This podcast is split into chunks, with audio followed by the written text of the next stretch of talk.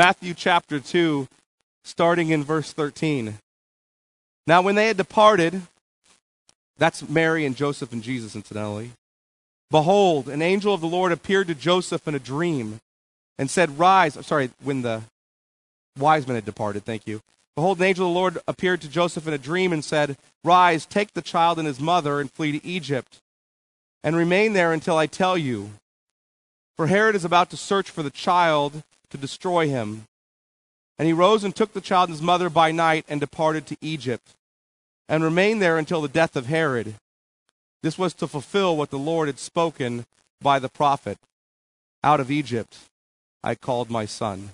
Let me pray. Father, we ask that as we look at your word this morning and as we consider Jesus as your son, the true Israel, Father, we pray that um, you would help us to understand who we are in your son and, and how we often cling to false identities and not to Jesus. We pray that we would cling to him, and as we see him laid out, even in your Exodus story, as we see that picture of him, Father, we pray that your word would be clear and that your Holy Spirit would work to apply it to our hearts and minds, and that you would be exalted. In Jesus' name, amen. Well, why do we do the things that we do? Hear that? Why do we do the things that we do? We often do so, or generally do so, because of who we believe we are. That's why we do the things we do, because of who we believe we are. We've embraced a narrative about our lives and our identity, and we live out of that story. You know this because you've experienced your behaviors changing as you've seen your identity shift. Let me give you some examples. When you went from being a elementary school child to being a teenager, suddenly you recognize that behaviors had to change because certain behaviors you participated in as a child, you wouldn't want to participate in as a teenager because those would look silly and childish. In some way, your identity in your mind had changed, and so your behaviors followed suit. And that follows as well when you went to college or graduated from college or got married or had children. Your behaviors change. In fact, one of the biggest things I have to work with with young husbands and especially young fathers is now that they have a new identity as a married man or as a father, behaviors were going to follow suit in the change. They know that, but they don't always know which behavior should change. So we have to talk about that. Your identity shifts in some way, and so does your behavior. Further, you know how inappropriate it can look when someone is having an identity crisis. Nothing looks more pathetic than the identity crisis of the 25 year old male who's standing on the sideline of his high school football team wearing his high school Letterman's jacket. Right? Except, except the identity crisis of the 50 year old guy who's sporting a newly dyed comb over while he drives around trolling in his new sports car. That one looks worse. And we're a people hungry for an identity. We try to structure our identities are around all sorts of behaviors or roles in life, don't we? Whether it's the young moms who are structuring their identity around being a mom, or the young men who are structuring their identity around a career or maybe athletics, or whether it's people building their identity upon their sexual preferences, the fact is that we're a people living out of an identity and often searching for an identity. And my point is that we all know that it's true that who we believe we are dictates how we live our lives. And the fact of the matter is, we all have identity amnesia. In other words, we're constantly forgetting who we are and striving to be somebody else. And unbelievers live in a persistent, constant state of forgetting who they are and striving to be someone else. They live in a constant state of identity denial. They don't want to be the creature of their creator. Believers, however, are often not a whole lot better, are we? We forget all the time who we are in Christ.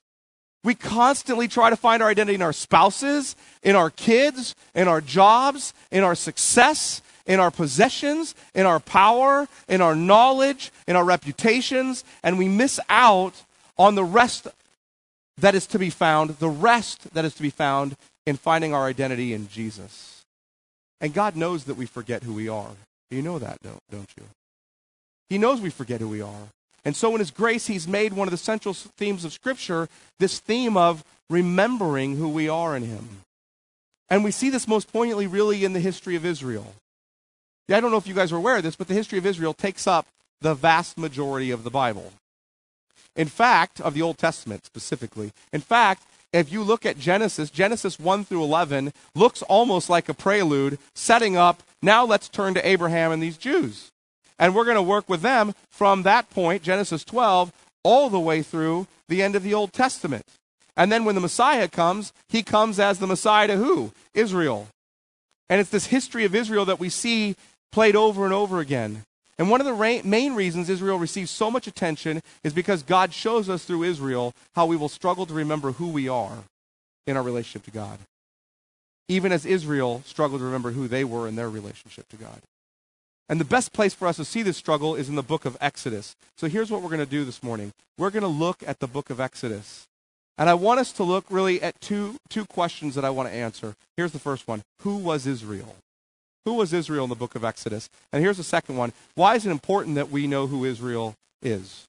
Why is that important in the first place? So let's look at the first question. Who was Israel? And we really see four things that we learn about Israel that I want to look at. So there are four things about Israel we learn.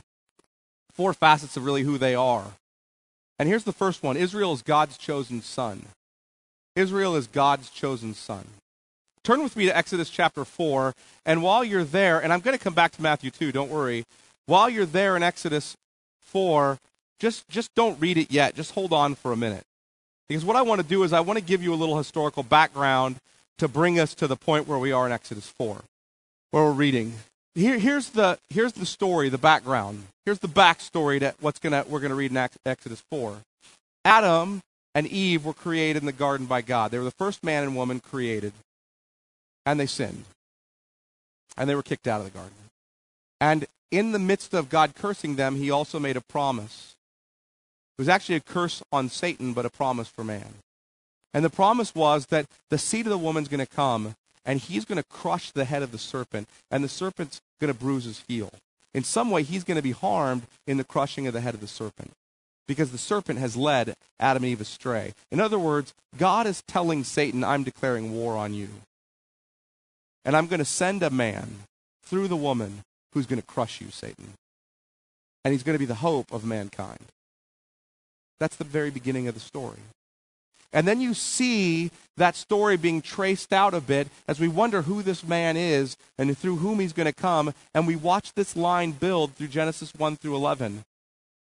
And then in Genesis 12, as God is sort of given us the backstory, the creation, and what's happening, he's kind of given us this prelude or this introduction to the rest of what's going to come. Because in Genesis 12, all of a sudden, all of our attention focuses on this one pagan man named Abraham.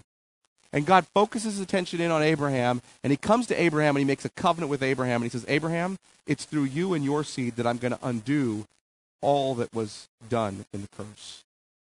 That I'm going to bless not only you and your seed, but all the nations through you.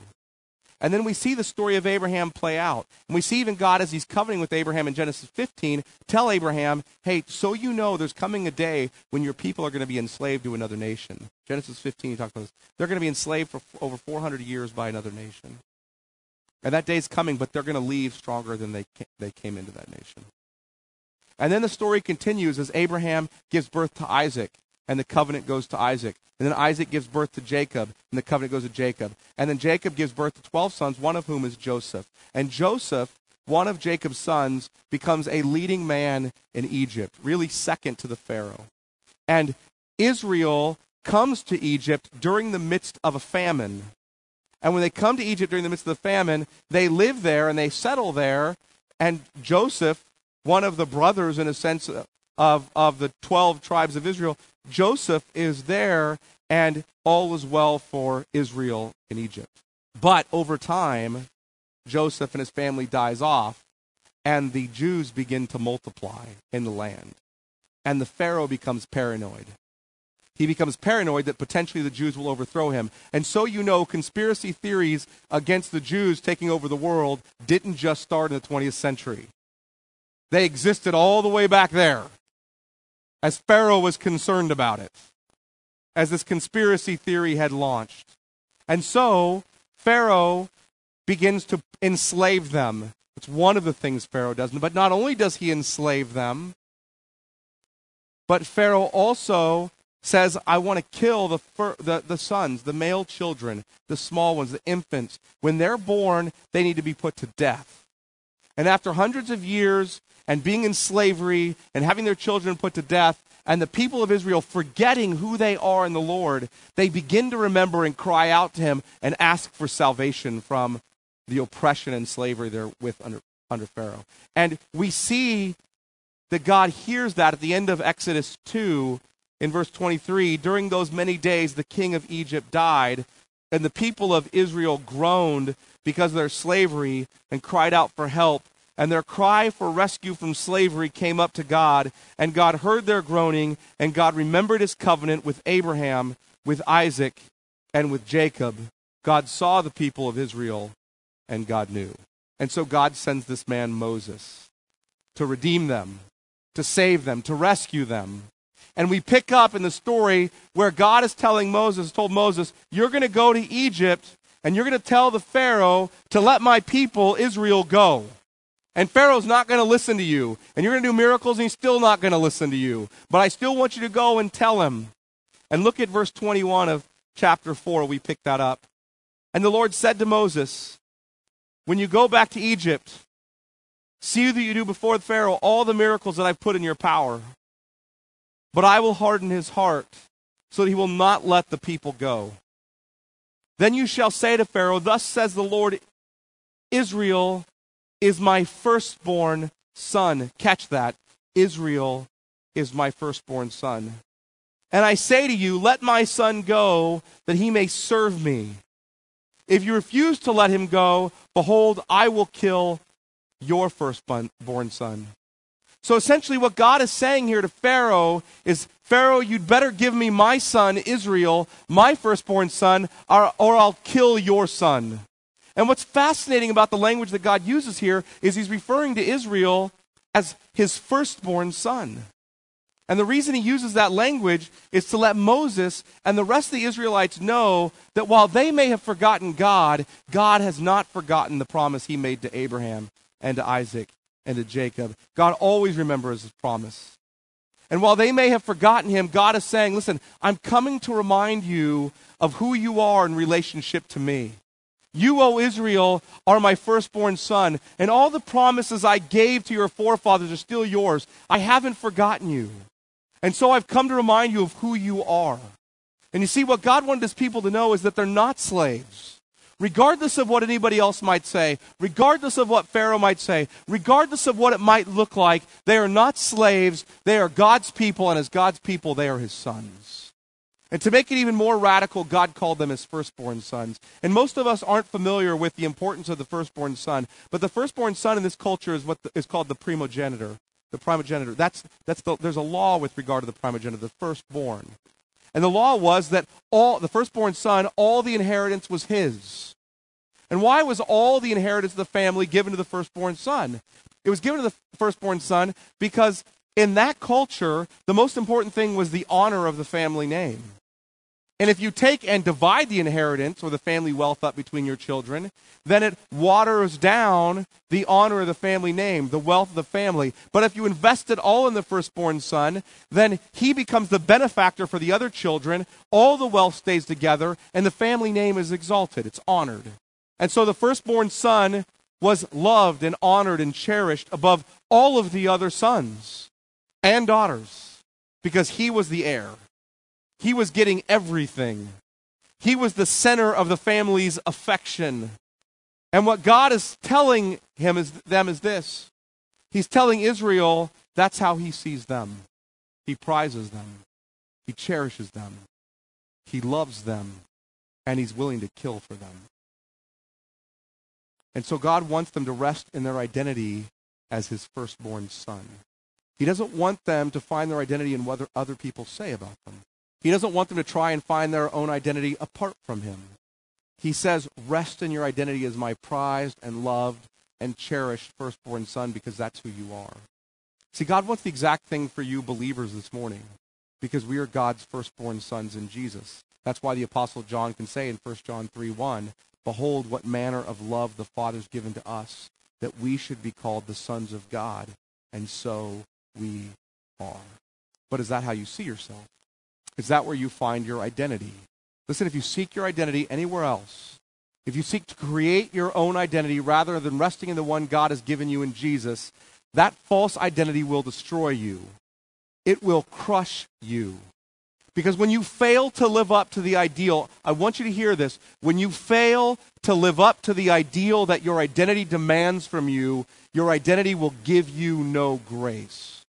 It will haunt you the rest of your life. When you fail to be the mom you thought you were, or when your children fail to be the children you hoped for, or when your marriage fails to be the marriage you always dreamed of, or when you as a single person fail to finally catch that spouse you always thought you should have, or when your ministry doesn't go as planned, or when your business doesn't succeed, or when you lose the wealth you've accumulated because the financial system collapses, or when your health fails you, or your athletic ability leaves you and fades, or your beauty fades with it, you will be crushed under the weight of your own loss of identity. But Jesus says to you, Come, all who are weary and heavy laden, and I will give you rest. For my yoke is easy and my burden is light. But the burden of trying to prop up your own identity apart from Jesus is heavy and it'll crush you. So, first of all, we see that Israel was God's chosen son, and they needed to know that. They needed to know that they're God's chosen son. Second, we see that Israel was God's redeemed people. God's redeemed people. Now, now here's the story God begins to work through Moses as he goes to Pharaoh, and nine different plagues happen. And Pharaoh continues to harden his heart and not let Israel go, even through all these plagues. And he won't let Israel go. And so God says to them, listen, here, here's what I'm going to do. I'm going to bring one tenth, last plague, the tenth plague. And there's something you Israelites need to understand. When this tenth plague comes, it's going to come for the firstborn sons in all of Egypt, and that includes your firstborn sons. Unless, unless you put the blood of the Passover lamb on your doors.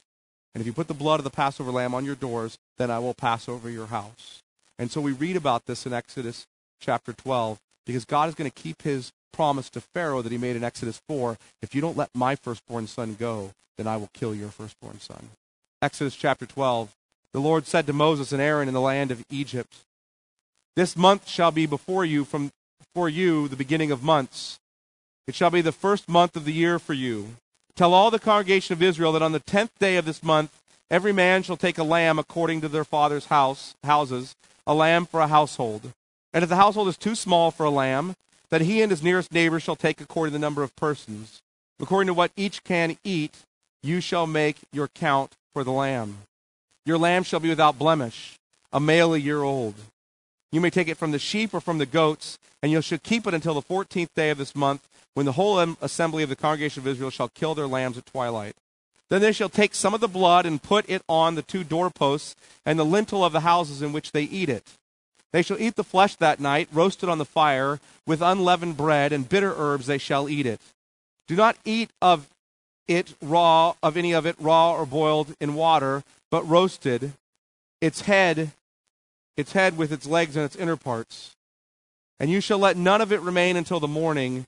Anything that remains until the morning you shall burn. In this manner you shall eat of it with the belt with your belt fastened, your sandals on your feet, and your staff in your hand and you shall eat it in haste. It's the Lord's Passover. The reason they're fully clothed when they eat it is they're ready to leave Egypt. Eat this meal, get dressed for this meal when you're going to eat it because you're leaving Egypt. For I will pass through the land of Egypt that night, and I will strike all the firstborn in the land of Egypt, both man and beast, and all the gods of Egypt I will execute judgments. I am the Lord. The blood shall be a sign for you on the houses where you are. And when I see the blood, I will pass over you, and no plague will befall you to destroy you when I strike the land of Egypt. See, the point of this story is that God has already unleashed these plagues, but now he's turning to this tenth plague because Pharaoh refused to let the people of Israel go. So God makes on good on his promise to kill Pharaoh's firstborn son and all the firstborn sons throughout Egypt. And he's not only going to kill the Egyptian ones, but the Israelite sons. Now, why is that? Why would God threaten his people with this plague when they're in the middle of being oppressed? Well, the reality is this that even though the Israelites were oppressed, they were still just as sinful as the Egyptians. They'd forgotten God for generations. They were still just as guilty before God as the Egyptians were. And so God tells the Israelites it's going to affect you too. But God in his mercy, God in his mercy says there's a way for the Israelites to be saved, and he reveals that way to them. He tells them each household is to take an unblemished male lamb that's a year old and at twilight to kill the lamb. And then they're supposed to take the blood of that lamb and they're supposed to put that they've slaughtered and smear it on the doorposts of their houses. And then they're to go into their houses, dressed like they're ready to leave Egypt, cook and eat a meal together. So they're well fed before they journey off. Now think about this. All through Egypt on that night, every house had either a dead lamb in it or a dead firstborn son. Every house. And why do they have to kill an innocent lamb and shed its blood over the doorpost so that God would strike would not strike their firstborn dead? Why do they have to do that? What is God communicating here to his people? God's highlighting the necessity of a substitute in order for his people to be redeemed because he wants you to know you're my redeemed people. But you're redeemed a particular way. It isn't by putting together your own good works that you get redeemed. You're redeemed through the blood of the Lamb. In order for God to be just in punishing sin and gracious in keeping his promise to, to Israel, is if he gives the substitute to them to punish in their place. It's the only way he can do it. That's why the lamb's being slaughtered and why its blood being shed. And that's why verse 13 says that the blood of the lamb is a sign for the Israelites. It's a sign that they have a substitute, that someone has died in their place. Further, notice that the lamb has to be unblemished. The lamb has to be perfect to take their place because a blemished lamb is an unfit substitute. And their identity, here's the thing their identity as a people is to be found in those who've been redeemed from the wrath of God because a substitute was slain in their place. They were re- God's redeemed people. That was their identity. So the second facet of it, not only is chosen son, but there is redeemed people by the blood of the Lamb. And I hope we're applying this to ourselves. Sovereign grace, we know that the, la- the blood of lambs and goats and bulls doesn't remit sin. Their blood doesn't. That all points forward to Jesus. Through the shedding of his blood, the Lamb of God who takes away the sins of the world, that we're saved, that we're redeemed. We're a people who've been redeemed by the blood of the Lamb. The question is, is that where you look for your identity? When the flesh and the world and the devil remind you of your sins, do you rest in the fact that your sins are covered by the shed blood of the Lamb? Or do you look to yourself to try to pay the penalty for your own sins by punishing yourself or guilting yourself or promising yourself that you'll do better next time? I'll clean up my act. So you can't pay the penalty, you need a substitute. And by God's grace, we have one. So you rest in your identity as a redeemed son of God. So Israel was God's chosen son, and Israel was God's redeemed people. Third, Israel is God's rescued people. It says rescued people. Look at Exodus chapter 14. As the story goes on, you know that Israel continues to, they leave the land. Pharaoh says, Get out after these kids are killed. So they leave and they're going and they go to the edge of the Red Sea where they camp. And they're camping out there, and Pharaoh changes his mind. Because why did I just let the base of my economic system go? You understand that. This is the most powerful empire in the world, the most powerful leader in the world at the time, and the base of his economic system just left. His entire slavery system left and went to worship God. And he reconsiders why did I let them go? I'm going to go after them. And so he pursues them, and the Israelites see Pharaoh coming. And they see Pharaoh coming, they begin to panic, and God saves them. Look at Exodus 14 and verse 10. As they're by the Red Sea, when Pharaoh drew near, the people of Israel lifted up their eyes, and behold, the Egyptians were marching after them, and they feared greatly. and the people of Israel cried out to the Lord. They said to Moses, Is it because there are no graves in Egypt that you've taken us away to die in the wilderness? What have you done to us in bringing us out of Egypt? Is, not, is this not what we said to you in Egypt? Leave us alone that we may serve the Egyptians?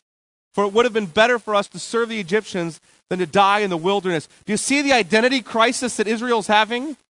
They're failing to remember they're God's chosen son who's keeping his promises to them and that they're redeemed by God. And that he's done all these miraculous things, including providing a substitute to redeem them. And they're failing to remember any of it. And they're saying, Why did you take us out of Egypt? It was easier in Egypt. Following the Lord is tough. This is difficult. This costs me. Why did you take me out of that? You don't remember being in slavery? We don't care. It's better than dying here by the river, by the sea. And so here's what happens. And Moses said to the people, Fear not. Stand firm and see the salvation of the Lord, which he will work for you today. For the Egyptians whom you see today, you shall never see again. The Lord will fight for you, and you have only to be silent. And what happens here? God parts the Red Sea. The people, Moses leads the people through the Red Sea. Pharaoh and the Egyptians follow them in. God closes the Red Sea, and Pharaoh's whole army is drowned. That's what we believe happened. This is not a miracle that, that we're, as Christians, sort of surprised by or stunned by from the perspective that it seems like that's a little too far fetched for God to do. Again, I'll come back to the basic premise. If you posit a God who created all things, it's not very hard for him to part oceans or seas, is it? You know, you guys ever heard the story of how critics try to deal with this? A lot of critics try to see, say that this was the Reed Sea. You guys ever heard of that? Oh, this couldn't have been the Red Sea. It was clearly a textual error. This is the Reed Sea. You guys heard of the Reed Sea? It's about six inches deep, and that's how they that's how they crossed it. It was easy, right? So there there is a story of a young man who was in Sunday school class, and he came out of class and his dad asked him, How was Sunday school today? And the kid says, Amazing, Dad. He says, Really? Amazing? Yeah, Dad, the Sunday school lesson was amazing. God is amazing.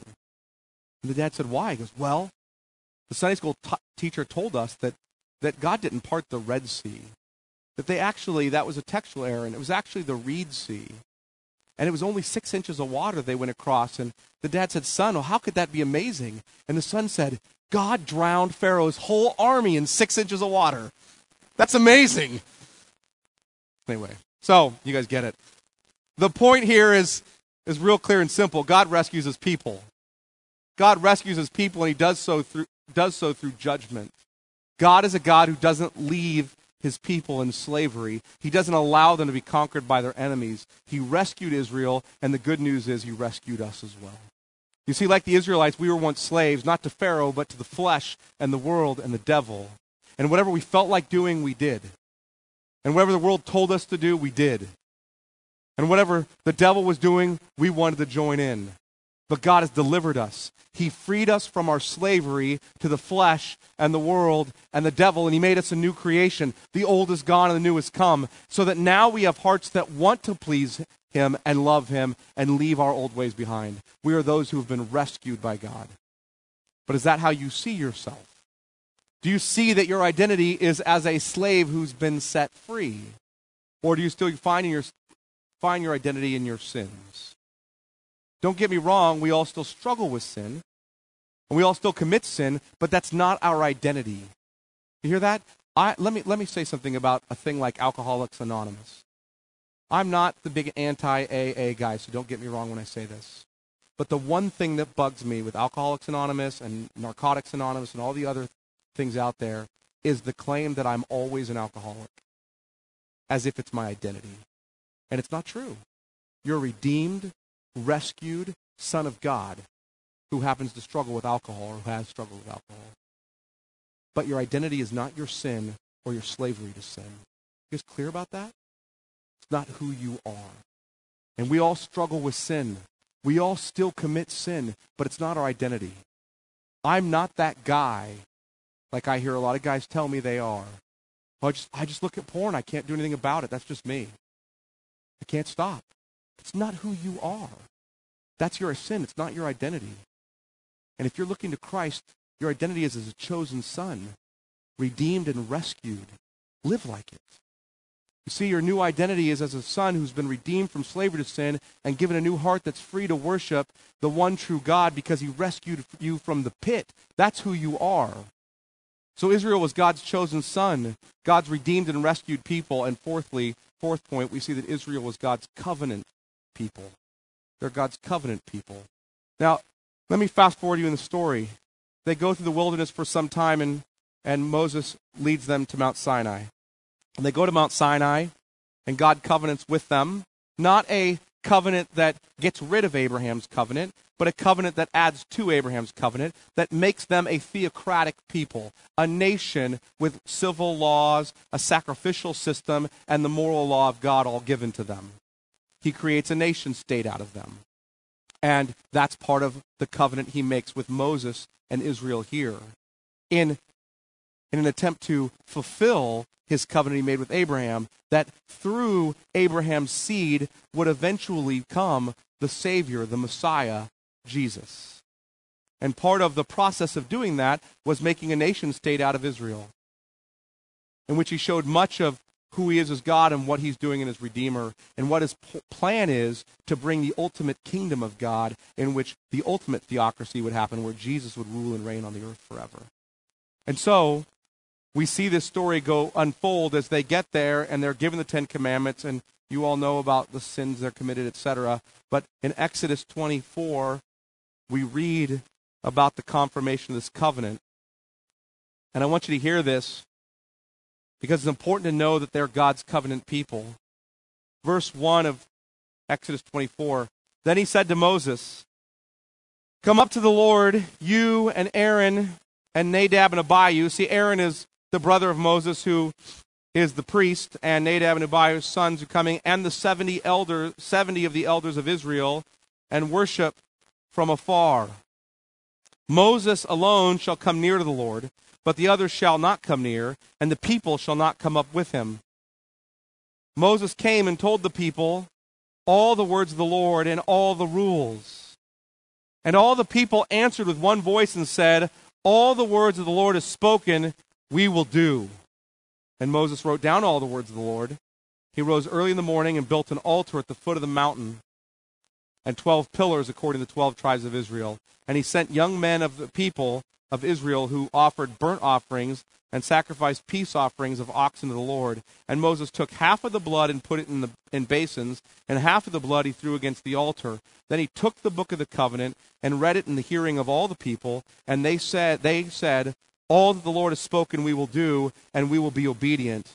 And Moses took the blood and threw it on the people and said, Behold, the blood of the covenant that the Lord has made with you in accordance with all these words. Now, here's what you need to understand they've been given this law. They said, We'll fulfill it. Though that law are the stipulations of the covenant they've been given. There's a covenant, an agreement that's been made unilaterally by God, but is a two party covenant in the sense that there are stipulations that the people are to keep. And when a covenant is made, that covenant is made with blood. Now, we're kind of freaked out a little bit by all this throwing around of all this blood. What's this all about? But they cut a covenant. And when they cut a covenant, they used blood. And they cut the animals and they threw the blood out. And here's what that says God saying, If I fail to keep my end of the covenant, may that blood be upon me. And if you fail to keep that in your end of the covenant, may that blood be upon you. And so this blood of the covenant is shed. And they're in this covenant relationship with God. Then Moses, verse 9, and Aaron, Nadab and Abihu, and seven of the elders of Israel went up. And this ought to stun you. And they saw the God of Israel. There was under his feet, as it were, a pavement of sapphire stone like the very heaven for clearness. And he did not lay his hand on the chief men of the people of Israel. See, you, you see the Lord, you die. And in some way, they're seeing a vision of him, and they're not being killed because of the covenant that's been made with them. You're my chosen sons. You're redeemed. You're rescued. I've covenanted with you. And now they see him. And then what's interesting is get this tack on at the end that most of us just read right over like a breath and don't pay any attention to. They beheld God and ate and drank. What? There's God. Let's eat. Right? Let's have something to drink. What's that about? Why do they eat and drink? When they can see God and live, and then they say, let's have some lunch. Right? Doesn't that seem like a sort of a, a strange response to seeing God? You think, well, it's time to fast, right? It's time to stay away from any kind of food. No, they see the Lord and they eat and they drink. And what's the author of the narrative telling us? When you eat and drink with someone, you're sharing communion with them. You have close fellowship with them. And the author is telling us that they saw the Lord, and not only were they not killed, but they had close fellowship with him. He invited them to eat and drink with him, to be the guests at his house. They have communion and fellowship with God. Here's the incredible blessing they see we're God's covenant people, and we now have access to him. That's not just true for Israel, it's true for us in Christ. We have communion and fellowship with God Almighty. And here's the question Is that where you find your identity? As God's redeemed and rescued and covenant child who can draw near to him and know him and be known by him. See, there's no greater privilege in life than that. So, is that where you find your identity? Or do you seek your identity primarily in your relationship with others? Always concerned with what they think of you, or if they like you, or if they respect you. You see, you're a fool if you try to find your identity in human relationships because no human relationship can truly satisfy you if you don't have an intimate relationship with the Lord. So that's who Israel was. They were God's chosen, redeemed, rescued, covenant people. That's who they were. But we still have to answer the question why is that important to know that about Israel? Why does God fill so much scripture with Israel's history? And here's what we learn from the author of Hebrews God did so because Israel was a type, a shadow, a picture that was meant to point us to Jesus. Really, Israel was meant to show us just how much we need Jesus to come. Israel shows us that our God is the one who graciously chooses to adopt sons. He is the God who redeems those trapped in slavery to sin. He is the God who rescues his people from the world and the flesh and the devil and the certainty of divine justice. He is the God who covenants with his people to be in eternal communion with them. And he does all these things through Jesus. See, God chose Jesus to be his son. Adam failed in his call to be God's son, didn't he? Israel failed in their call to be God's son. We fail in our call to be God's son. And instead of finding their identity or us finding our identity in God choosing us as his sons, we sought and they sought our identity in ourselves and other things, and we ran into sin. But Jesus was the perfect Son of God that they failed to be and that we failed to be. He lived perfectly in line with his identity as God's Son. And that's why we see what we see at the beginning of the Gospel of Matthew. So turn back to Matthew 2 because you're wondering why did you read that passage? Or you may have forgotten that I did by now, in which case, which case you're the best kind of listeners, right? Because you don't challenge me at all. Why? No, actually, that's the worst kind. Okay. Why did you read that passage? Verse 13 of Matthew 2. Now, when they had departed, behold. Now, that's the wise men departing. Behold, an angel of the Lord appeared to Joseph in a dream and said, Rise, take the child, that's Jesus, and his mother, and flee to Egypt. Now, notice, Jesus is born, and they're going to Egypt. Why? And remain there until I tell you, for Herod is about to search for the child, destroy him. So flee to Egypt because Herod wants to destroy this child. And he rose and took the child and his mother by night and departed to Egypt and remained there until the death of Herod.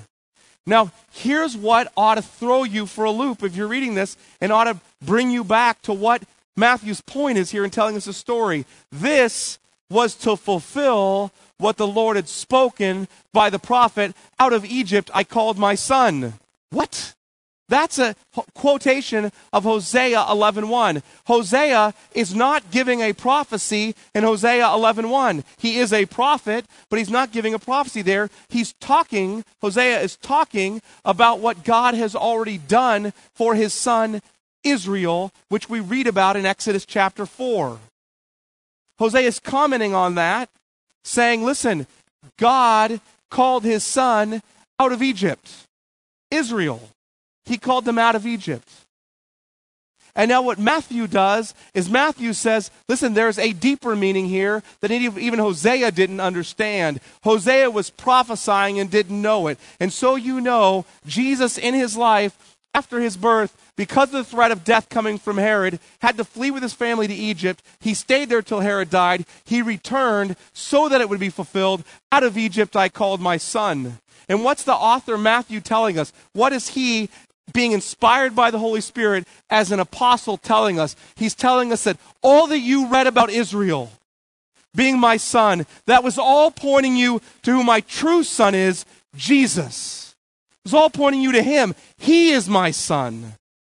And Israel was living out a picture of my son for you and Jesus, my son. And Matthew is saying to you as an apostle, you know who it is you're reading about when you read this gospel. You're not just reading about some random dude who was born in Bethlehem. You're reading about the son of Abraham, the son of David, the son of God, the true Israel. That's who you're reading about. He is everything Adam was meant to be and failed to be. He was everything that Israel was meant to be and failed to be. He is everything that you and I were meant to be and failed to be in our place. And Matthew traces that out because the very next story is Herod killing all these children, these young males. And what do we learn about Pharaoh doing to the young males in Egypt? And what do we find out is that this is then quoted by Jeremiah in Jeremiah 31, referring to the exile, pointing us to the fact that Jesus is living out the history of Israel in some case, pointing to the fact that all of Israel's history was pointing to him in some way. And this gets carried through because then what does Jesus do in John chapter 3? After he's returned, he's living in Nazareth, he goes out in ministry, and John the Baptist is out baptizing, and Jesus goes where? Into the water to be baptized. And you say, well, what does that have to do with Israel? Israel went into the Red Sea to be baptized. And you say, did you just make that up? No. Paul said that in 1 Corinthians 10, that going to the Red Sea was the baptism of Moses. And Jesus goes into the water as Israel went into the Red Sea. And Jesus is baptized. And what does God say of him in his baptism? This is my beloved Son, in whom I'm well pleased. And Jesus comes up out of the water and goes where? Into the wilderness to be tempted for 40 days and 40 nights. And what does that remind you of? And what does he then quote over and over as he's dealing with the temptations? He quotes the things that is, he quotes Deuteronomy, the things that Israel should have said when they were failing to live up to the temptations. Jesus was succeeding where they were failing. And then what happens? Jesus goes up onto a mountain. And who else did that? Moses. And what did Moses do on the mountain? He brought the Ten Commandments. And what does Jesus preach about in the Sermon on the Mount? The Ten Commandments. And what's being said in this picture that Matthew's laying out is that Jesus is everything. He's the true Son, He's the true Israel. Jesus is the true Passover lamb. What happens the night before his death? They have the Passover supper. And he says that the bread and the cup are about him and his death and his shed blood. He's the true Son, the true Israel, the true Passover lamb. And it was his shed blood that would redeem his people. The blood of, of a lamb, no matter how spotless, was, the, was never going to save you from your sins. It was always a pointer to Jesus. That's why Jesus had to come. He was the only human qualified, qualified to lay down his life because Jesus was the only spotless, perfect human to ever live. He was the only human of whom it could be said, Behold, the Lamb of God who takes away the sins of the world. And on the cross, Jesus, the true Passover lamb, was sacrificed. He experienced the wrath of God Almighty so that you and that you and I deserve for our sins against him. His blood was shed so ours didn't have to be. And Jesus brought about the true exodus, didn't he? Moses delivering the Israelites out of Egypt was just a picture of the spiritual exodus that Jesus would bring about by his life and death and burial and resurrection. Moses rescued the Israelites from physical bondage to Israel to Pharaoh, and Jesus rescues us from spiritual bondage to the world, the flesh, the devil. Jesus was the true covenant keeper. Adam failed to keep the covenant. Israel failed to keep the covenant, but Jesus didn't fail to keep the covenant. He even paid for Adam and Israel's failure to keep to the covenant. Jesus kept the covenant perfectly. He told the Father, All this you've commanded me, I will do. And he actually did it. And he did that in your place, and he did that in my place, and his perfect track record of covenant keeping is now given to us. See, God sees us perfectly keeping the covenant because of Jesus. It's all about him. This is who Jesus is. This is who we celebrate, not just at Christmas and Easter, but every Sunday, and hopefully who you remember every day of your life. He is God's chosen Son, the covenant keeper, the Redeemer, and the rescuer. He is all of it. And in Him, through faith in Him, when you trust in Him and look to Him and away from yourself, and you find your identity there and not here or out there in the world, then you are united to Him through faith, and you know who you are in Him, and you rest in Him, and you go and tell the world about Him. Let me pray. Father, we ask that you would work in us so that we would not forget our identity in Jesus.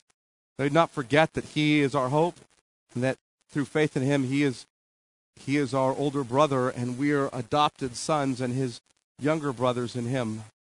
That we are firstborn sons, heirs to all of your promises in Christ. That we are redeemed by the blood of the Lamb and rescued from slavery to sin, and that we are covenant keepers in Christ covenant children. May we live in delight in Jesus. He's done all of it. Father, we recognize we've done nothing. We've only received your gracious gift in Christ. We pray that we would walk in remembrance of that. And Father, we pray that for those people who are here in a perpetual state of denial of where true identity is to be found, unbelievers in Christ, facing your condemnation, Father, that you would open their eyes to see that Jesus is their hope. They would look to him and be saved. Pray you would do this by the power of your Spirit through your word. In Jesus' name we pray.